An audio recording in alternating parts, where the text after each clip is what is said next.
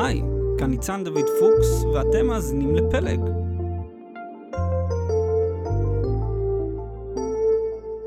נכון לשעה זו, ה-11 במרץ 2020, ישנם כ-75 נדבקים בקורונה בישראל.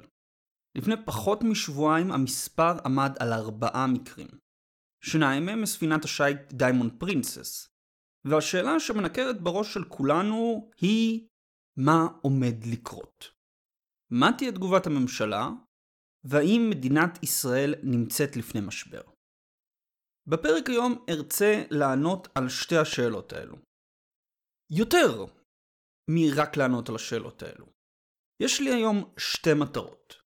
הראשונה היא לשרטט את סדרת התגובות של ממשלת ישראל על בסיס ניתוח ריאלי של המצב. ישראל היא בו זמנית רגישה להתפרצויות מבפנים, משום החיבוריות הגבוהה בין מרכז לפריפריה, אך פחות רגישה אל התפרצויות מבחוץ, משום שהיא יחסית מבודדת גיאוגרפית. מה שישפיע על תגובת הממשלה יהיה לא השינוי במספר החולים, אלא באופי שלהם. האם מתחילים להופיע חולים שמקור הדבקתם לא ידוע? במקרה כזה ממשלת ישראל תצטרך להתחיל לשבש את חיי היום-יום שלנו כאזרחים, וארחיב על הנושא בפרק. המטרה השנייה שלי היום, אני רוצה לעזור לכם להתכונן לשבועות הקרובים. כמו תמיד, ההמלצות שלי מבוססות על ההבנה שסיכון נמצא בעתיד, לא בעבר. ולכן המטרה היא להגדיל את ההישרדות שלכם, לא בהכרח את יכולת החיזוי שלכם. אני יודע שחלק מהעוקבים הם אנשי משפחה וחשוב לי לתת המלצות קונקרטיות ופשוטות מה כדאי לעשות. אז אלו שתי המטרות שלי היום. מה ממשלת ישראל עתידה לעשות, ואיך אנחנו יכולים להתכונן הכי טוב למצב הזה. בואו נתחיל.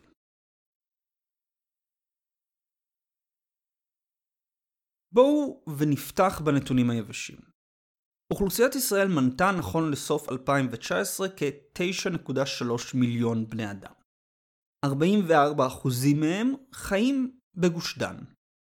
בכל יום 58% מהמועסקים בישראל יוצאים לעבוד ביישוב אחר מיישוב מגוריהם. כשהחריגות היחידות הן ירושלים, תל אביב ונתניה, שמעל מחצית המועסקים בהם עובדים בעיר. ירושלים היא אגב החריגה ביותר. 86% מהתושבים בה גם עובדים בה. מבחינת גודל האוכלוסייה ישראל היא בסדר גודל של העיר ווהאן בסין, מקור ההתפרצות. בווהאן חיו נכון לסוף 2018 כ-11.8 מיליון בני אדם. הדמיון אבל לא מפסיק רק בגודל של האוכלוסייה. ישראל גם דומה לעיר, כי כמו כל עיר, גם לישראל יש מרכזי בילוי ותעסוקה אליו מגיעים רוב הישראלים. העובדה ש-58% מהמועסקים בישראל יוצאים לעבוד ביישוב אחר, משמעותה שיש מיליונים שנעים בין ערים בתדירות יומית, נעים כולם לאותו מרכז, ואז יוצאים ממנו, חוזרים ליישובים שונים. מה שאומר שיש לנו סיכוי גבוה יותר שהתפרצות בעיר אחת תתפשט במהירות לערים אחרות. כל מי שביקר בוקר אחד ברכבת לתל אביב יכול להבין את הפוטנציאל הוויראלי שיש כאן.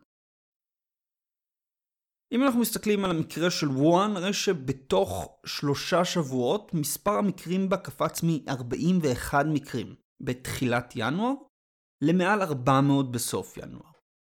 כשהממשל הסיני כבר הבין שהוא לא מצליח להשתלט על ההתפרצות, הוא הודיע על עוצר כללי לעיר והכניס את התושבים לבתיהם למשך חודשיים עד לדעיכת קצב ההדבקה. היתרון שלישראל יש לעומת סין הוא שלמערכת הפוליטית שלנו אין אינטרס להסתיר את הווירוס או את מספר החולים בו. זה כבר כשלעצמו דבר טוב. שקיפות ומידע זמין חשובים בכל התפרצות כדי למנוע פאניקה המונית ולאפשר לאוכלוסייה להגיב טוב יותר לווירוס. מה שכנראה מדאיג את ממשלת ישראל הוא שללא תגובה חריפה ומהירה, וירוס הקורונה יוכל במהירות להתפשט בכל הארץ. זה החיסרון הסמוי של חיבור הפריפריה למרכז. חישבו על זה כך. החיבור של הפריפריה למרכז הוא יעד ממשלתי כבר שנים. יש ליעד הזה כמובן המון יתרונות אסטרטגיים וכלכליים בחיזוק הפריפריה. אך הוא גם הופך את מדינת ישראל לרגישה יותר להתפרצויות ויראליות. הסיבה שמעל מחצית מהישראלים יוצאים מיישוב מגוריהם בשביל לעבוד ביישוב אחר היא מפני שהם יכולים. קיימת תשתית של כבישים ורכבות שמאפשרת להם לנוע יחסית בקלות, מהבית לעבודה ובחזרה. כל תנועה כזו היא פוטנציאל להעברה של וירוס מיישוב אחד לאחר, או אף לכמה יישובים במקרה של חולה על אוטובוס בין עירוני או רכבת. כל מה שאנחנו צריכים בשביל התפרצות במדינה הוא שמפיץ על, סופר ספרדר, אדם שמדביק פי כמה מהממוצע, יעלה על הרכבת מחיפה לתל אביב ביום ראשון בבוקר, יסתובב בעבודה כמה שעות, ויחזור הביתה. זהו. הוא גם לא חייב לעלות על רכבת, הוא יכול להסתובב בכנס מקצועי, קניון או אירוע המוני כמו הופעה. מפני שיש כל כך הרבה תנועה בין יישובים בארץ, אירוע אחד של מפיץ התפשט במהירות לכל מקום. לכן המדינה הגיבה כפי שהיא הגיבה, על ידי סגירת השמיים לחלוטין. והגישה כרגע מוכיחה את עצמה. רובם של החולים החדשים בקורונה בארץ שבו מחו"ל ומיד הוכנסו לבידוד. היחיד שכרגע מדאיג אותי הוא חולה מספר 71, שנכון לשעה זו מקור ההדבקה שלו לא ידוע. סוג החולים האלו הוא מה שידאיג את הממשלה ועוד נעסוק בזה. מה שחשוב להבין אבל, הוא שבכל מקרה כרגע ההנחה שלנו צריכה להיות שמספר הנדבקים יגדל בשבועות הקרובים, ככל שעוד אנשים החוזרים מחו"ל יימצאו כנשאים. העלייה במספר שלהם היא לא סיבה לפאניקה. ממשלת ישראל קיבלה את ההחלטה הנכונה בסגירת השמיים, מפני שהיא מנצלת יתרון חשוב של ישראל, הבידוד הגיאוגרפי שלנו. אין לנו גבולות פתוחים כמו מדינות אירופה, ורוב הכניסה לארץ נעשית בעיקר דרך נמל תעופה אחד, נתב"ג. אז אפשר יחסית בקלות לבודד את ישראל מההתפרצות. ולכן זו ההחלטה הכי מהירה והכי אפקטיבית שאפשר לקחת. מה שיקבע אם המדינה תיאלץ להחריף את צעדיה, יהיה לא מספר החולים הכולל, אלא מספר החולים שלא ניתן לאתר את מקור ההדבקה שלהם, כמו חולה מספר 71. כל עוד אנחנו יכולים לקשור בין חולה אחד לאחר על ידי נתיב הדבקה, אנחנו במצב טוב. זה אומר שכל הנשאים מזוהים. הופעה של חולים שאיננו יודעים מאיפה קיבלו את הווירוס, משמעותה שיש נשאים בלתי מזוהים, שמפיצים את הווירוס.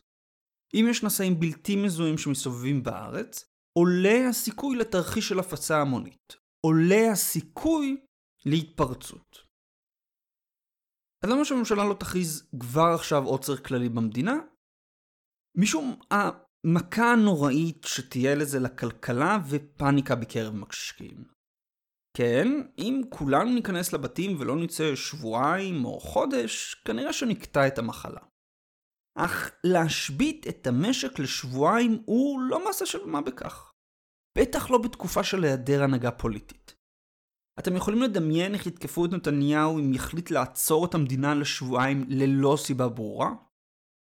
וברגע שהוא יעשה את זה, הבורסה בישראל תצלול. משום חשש של המשקיעים מתרחיש יום הדין, מקריסה מערכתית כוללת. אם אתם משקיעים ואתם פתאום רואים את הממשלה מכריזה על עוצר כללי כשמספר הנדבקים הוא נמוך, אתם מניחים שמספר הנדבקים גבוה פי כמה מהמדווח. אבל אתם מניחים שהמערכת מסתירה את הנתונים האמיתיים, ואתם מניחים שהמצב הפך להיות כל כך גרוע שמכריזים על עוצר. אז אתם מגיבים בפאניקה, ומביאים לנפילות משמעותיות בבורסה. לכן הממשלה חייבת להיות שקולה בתגובה שלה. אי אפשר במכה אחת להכריז על עוצר כללי. אז ציינתי שני שיקולים בקבלת ההחלטות של המדינה. מספר החולים שמקור ההדבקה שלהם אינו ידוע, והפגיעה הכלכלית מצעדים לצמצום הפעילות במשק. לזה אפשר להוסיף עוד שיקול שלישי, אירועי האביב המתקרבים אלינו. ערב פסח שיחול ב-8 באפריל, בעוד כשלושה שבועות, ואחריו יום העצמאות ב-29 באפריל. אתם יכולים לדמיין את המכה הפסיכולוגית בביטול הטקסים בהר הרצל והמסיבות ברחבי הארץ? או לעשות את הסדר תחת עוצר כללי? מצד שני, אם לא יצליחו להשתלט על התפשטות הווירוס עד לאפריל, החודש הזה יכול להפוך את הווירוס למשבר לאומי עם עשרות אלפי חולים. רק חישבו על כל הישראלים במסיבות ובפארקים הלאומיים בערב וביום של יום העצמאות. מכאן שלמדינה יש לוח זמנים ברור. אם היא לא תצליח להכניס תחת שליטה את הווירוס עד מרץ, היא תהיה חייבת להחריף את הצעדים נגדו בשביל למנוע את ההתפשטות שלו בסוף אפריל. עכשיו כשאנחנו מבינים את שלושת השיקולים האלו, מספר הנדבקים שמקור הדבקתם לא ידוע, הנזק הכלכלי והצורך להשתלט על הווירוס כמה שיותר מהר ועם דדליין לאמצע סוף אפריל, מה לוח הזמנים האפשרי שאפשר לשרטט לתגובת הממשלה, ומה צמתי קבלת ההחלטות שלה. טוב, אני רוצה להתייחס לזה לא בתור אה, תהליך רציף, אלא בתור מדרגות. כשכל מדרגה היא בעצם החלטה שהמדינה נוקטת, וכל מדרגה חריפה יותר מהמדרגה הקודמת. אנחנו כרגע נמצאים במדרגה הראשונה, שהיא בידוד כל הנכנסים מחו"ל, או במילים אחרות, מדיניות של שמיים סגורים. אני אישית לא רואה את ההחלטה הזו משתנה לפחות עד יוני, אם לא מאוחר יותר. למה? אם לקחת את הסינים כתקדים, לוקח בערך חודשיים של עוצר מלא בשביל להשתלט על הווירוס. איטליה התחילה עם עוצר כזה החודש. ויש לנו עוד הרבה מדינות שכנראה ממתינות לראות עד כמה חמורה ההדבקה אצלן, בשביל להחליט על עוצר גם הן. בין המדינות האלו, יפן, גרמניה, צרפת, בריטניה, ספרד ופורטוגל. ארצות הברית עדיין אפילו לא בשלב של לשקול עוצר על הערים. היא עדיין לא סיימה לפרוס בדיקות בשביל לזהות את כל החולים.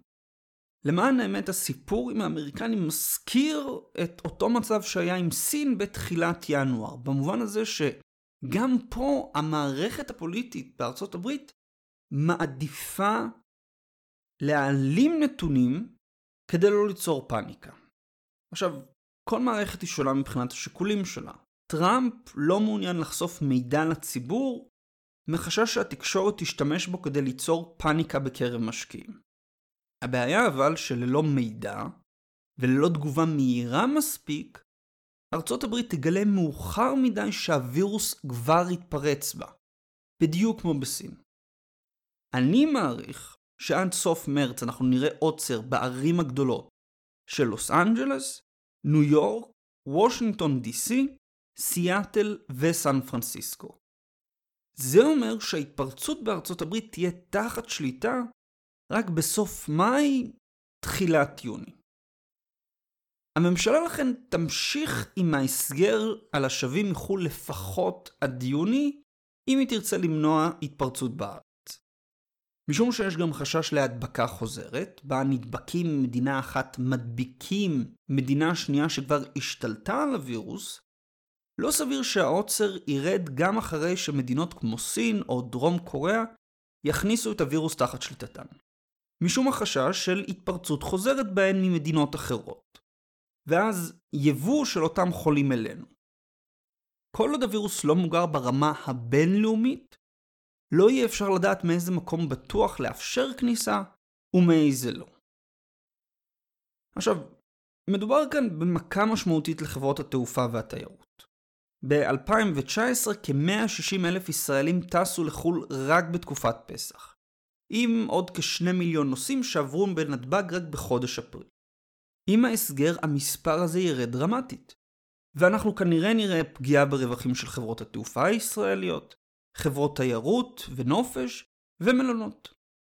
נפגעים נוספים יהיו גם מסעדות ואתרי בילוי. זו אבל רק מדרגה ראשונה. אם מספר החולים שמקור הדבקתם לא ידוע יתחיל לעלות, מיחידים לעשרות, המדינה תצטרך להתחיל לעלות מדרגה ולהתחיל בשיבוש חיי היום-יום שלנו כאן. המדרגה השנייה תהיה דילול התנועה היומית של האזרחים. איך עושים את זה? המדינה יכולה לעשות זאת על ידי עידוד חברות לאפשר לעובדים לעבוד מהבית במקום להגיע למשרד, והורה לאוניברסיטאות לעבור ללימודים מקוונים, ואם זה לא אפשרי, לדחות את הסמסטר. הצעד הזה יצמצם מקומות פוטנציאליים להתפרצות מבלי לפגוע באופן משמעותי במשק. חברות ימשיכו לפעול, גם אם בפרודקטיביות נמוכה יותר, וסטודנטים, בניגוד לתלמידים, לא צריכים שההורים ידאגו להם למסגרות יום. אף הורה לא יישאר בבית כי הילד לא הולך לאוניברסיטה. אם גם הצעד הזה אינו מצליח להאט את קצב ההידבקות, וכאן אנחנו כבר כנראה נתקרב לפסח, המדרגה השלישית היא סגירת מוסדות לימוד על ידי הקדמת חופשת הפסח. נכון שילדים פגיעים פחות לווירוס, אולם בתי ספר וגנים הם חממות להתפשטות של מחלות. הנטייה של ילדים לא לשטוף ידיים ואז לדחוף אותן לפה, הופכת אותם למפיצי מחלה אפקטיביים. כאן כבר מדובר בצעד עם השפעה כלכלית משמעותית, מפני שהורים ייאלצו למצוא מסגרות לילדים לתקופת זמן ממושכת, או שאחד מההורים יישאר בבית. בכל מקרה, יהיה כאן נטל כלכלי לא צפוי על משקי בית, נטל שיהיה עוד יותר משמעותי אצל משקי בית של הורה יחיד. האופציה אגב של לשים את הילד אצל סבתא היא פחות מומלצת, בגלל הסיכון לסבתא. ועל זה בהמשך. אז עובדים יישארו בבית, עם עיבוד שעות עבודה למעסיק. ואם שלושת המדרגות האלו לא יצליחו למנוע את התפשטות הווירוס, המדרגה הרביעית כבר חייבת להביא להאטה משמעותית בחיים הכלכליים שלנו. סגירת מרכזי קניות וקניונים, ביטול כל האירועים הציבוריים, וסגירת מקומות בילוי כמו מועדונים ומוזיאונים. ללא בתי ספר, מועדונים, אירועים המוניים וקניונים לרוב עם ישראל לא יישארו אופציות להתקהלות המונית. קמעונאים כמובן ייפגעו, אך הם יוכלו למתן את הפגיעה הכלכלית על ידי משלוחים. בהנחה ויש להם את האופציה. היה וגם המדרגה הרביעית לא מצליחה להשתלט על הווירוס, וכאן אנחנו כבר נהיה עדים להתפרצות כוללת, המדרגה האחרונה שתישאר למדינת ישראל תהיה עוצר על הרים. הנזק הכלכלי יהיה משמעותי. מספיק שהמדינה תסגור את הכניסה והיציאה לערים תל אביב, חיפה וירושלים בשביל להביא לעצירת רוב הפעילות הכלכלית ותנועת האנשים בישראל. עצירת תנועת הרכבות והאוטובוסים, סגירת חנויות ועסקים, תביא לעצירה מוחלטת של החיים הכלכליים בארץ למשך לפחות שבועיים. בעוד המגפה מוכנסת תחת שליטה. המדינה תיאלץ לספוג את הנזק מהעצירה הזו, אם על ידי הורדת מיסים או פיצוי כלכלי לעסקים. בכל מקרה, בתרחיש הזה הגירעון הממשלתי יגדל, ותהיה ירידה בצמיחה של המשק באותו רבעון. מדובר אבל בצעד קיצון שתלוי מאוד בהתפתחות המחלה כאן בארץ. המדינה תרצה לצמצם עד כמה שאפשר את הנזק הכלכלי מהווירוס ולאפשר לחיים להתנהל כסדרם. ודאי כשאנחנו נכנסים לאירועי האביב של יום הזיכרון לשואה, יום הזיכרון לחללי מערכות ישראל ויום העצמאות. אפשר, והיא גם תחליט להקדים חלק מהמדרגות בשביל לנסות ולתפוס כמה שיותר מהר את הווירוס. לדוגמה, על ידי ביטול אירועים המוניים בחול המועד פסח וסגירת אתרים, כולל מוזיאונים ופארקים למטיילים. אנשים ייאלצו להישאר בבית במהלך חופשת החג. במקביל לכל המדרגות האלו, המדינה גם תבקש להאיץ את קצב הייצור של ערכות בדיקה ותתמקד במניעת תחלואה בקרב אוכלוסיות בסיכון. במיוחד קשישים בבתי אבות. יצירת מוקד מיוחד לאוכלוסיות האלו, וצמצום הביקורים בבתי אבות, תציל חיים ותוריד את שיעור התמותה, מה שימנע פאניקה בארץ. בסך הכל, מדינת ישראל הגיבה מהר ובאופן חריף למשבר הקורונה, והיא יכולה, על ידי מעקב נכון, למנוע את התפרצות המחלה. צפוי שיהיה נזק כלכלי בעקבות הווירוס, במיוחד לתעשיות שקשורות לתיירות. אך אם כולנו נשתף פעולה עם משרד הבריאות ונפעל באופן חכם, נוכל למנוע התפרצות. מה שמביא אותי למטרה השנייה שלי. מה עלינו, אנחנו, לעשות מול הקורונה?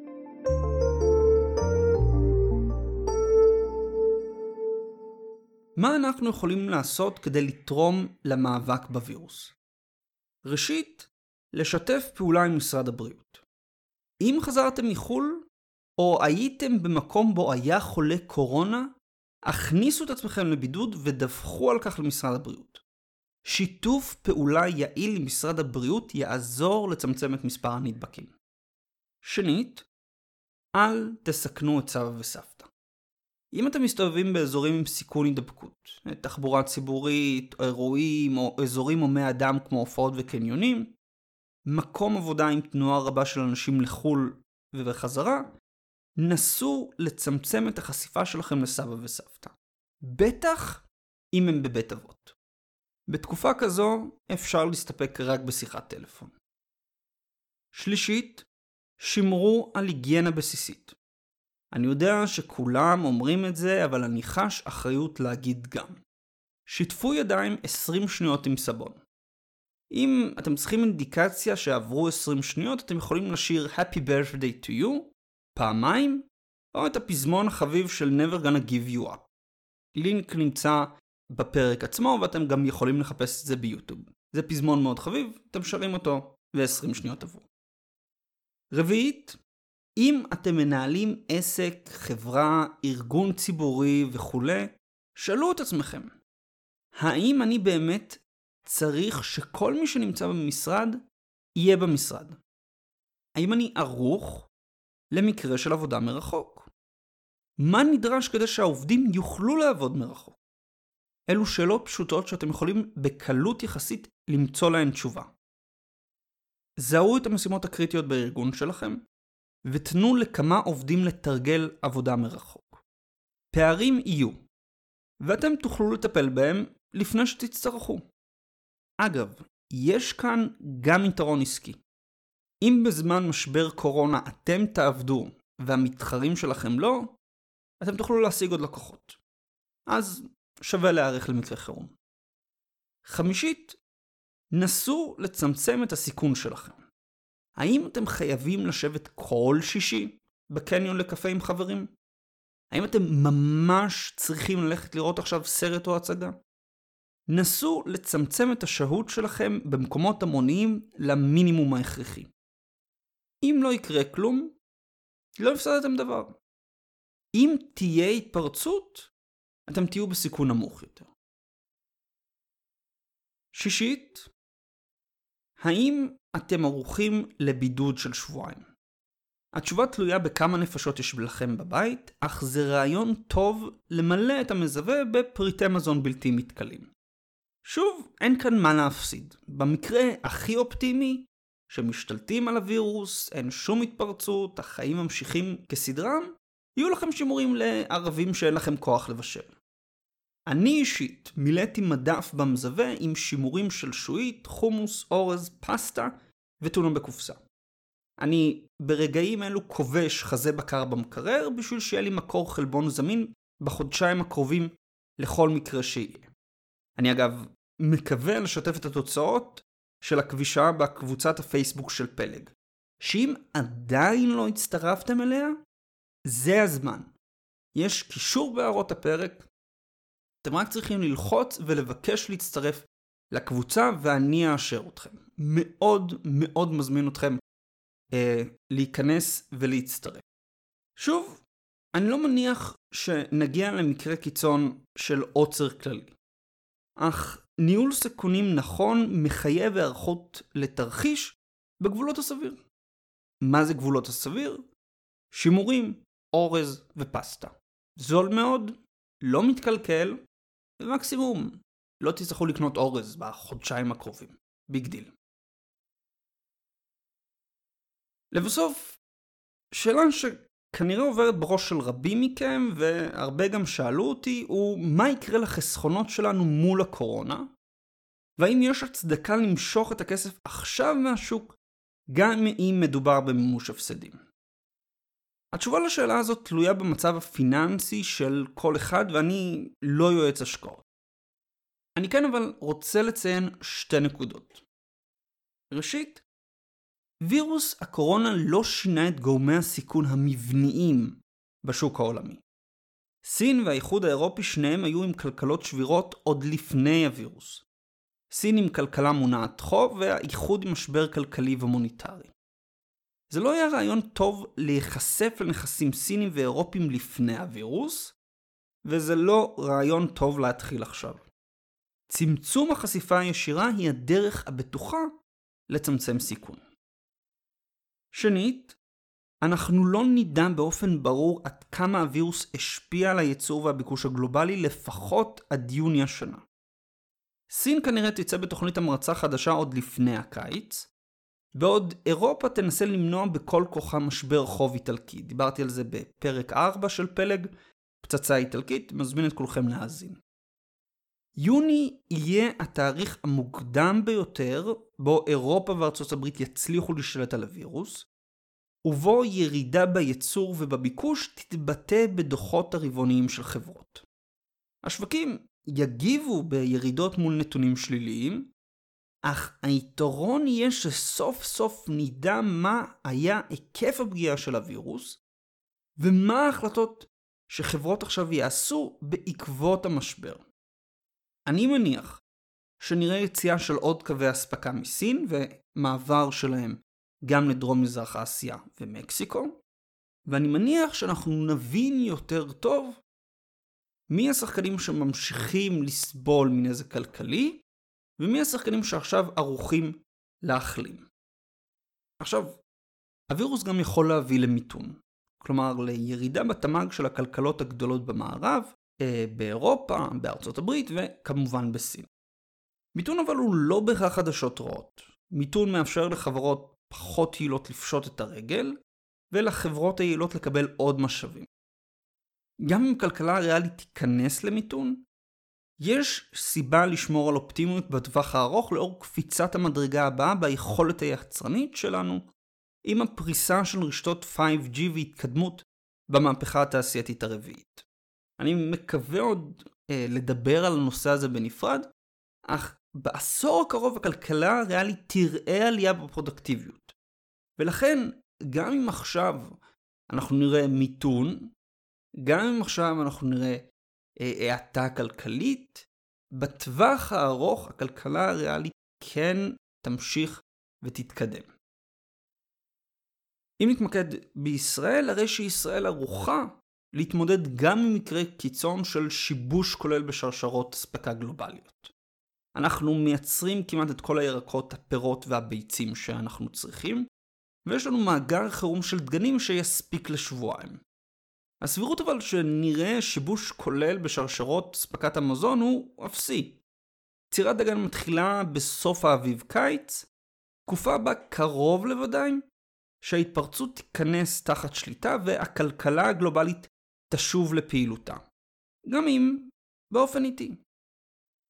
אין צורך לכן להגיב בפאניקה ולממש הפסדים כרגע. ודאי לא בשוק הישראלי. הכלכלות שאני רואה כרגישות יותר לווירוס הן סין והאיחוד האירופי, כל אחת מסיבותיה שלה. סין בכל מקרה תראה יציאה של מפעלים ממנה כשחברות ותאגידים יבינו סוף סוף שהם יותר מדי תלויים בשוק הסיני. האיחוד אולי יצליח למנוע משבר חוב איטלקי בעקבות הווירוס, אך לא מבלי לצבור עוד חוב שימשיך להיות משקולת על כלכלת היבשת. ארה"ב תחווה משבר קורונה משלה, משום שהיא עדיין לא סיימה לאבחן את כל הנשאים. בטח לא לגבש דרכי פעולה. אני מעריך שאנחנו נראה בשבועיים הקרובים קפיצה במספר הנדבקים בארצות הברית ועוצר במוקדי התפשטות. כן, הכלכלה האמריקנית תחטוף מכה, אך היא תתאושש ברגע שהעוצר יוסר. הבסיס הצרכני של ארצות הברית חזק מספיק בשביל להעמיד את הכלכלה שלה על הרגליים. אי אפשר להגיד את אותו דבר על אירופה.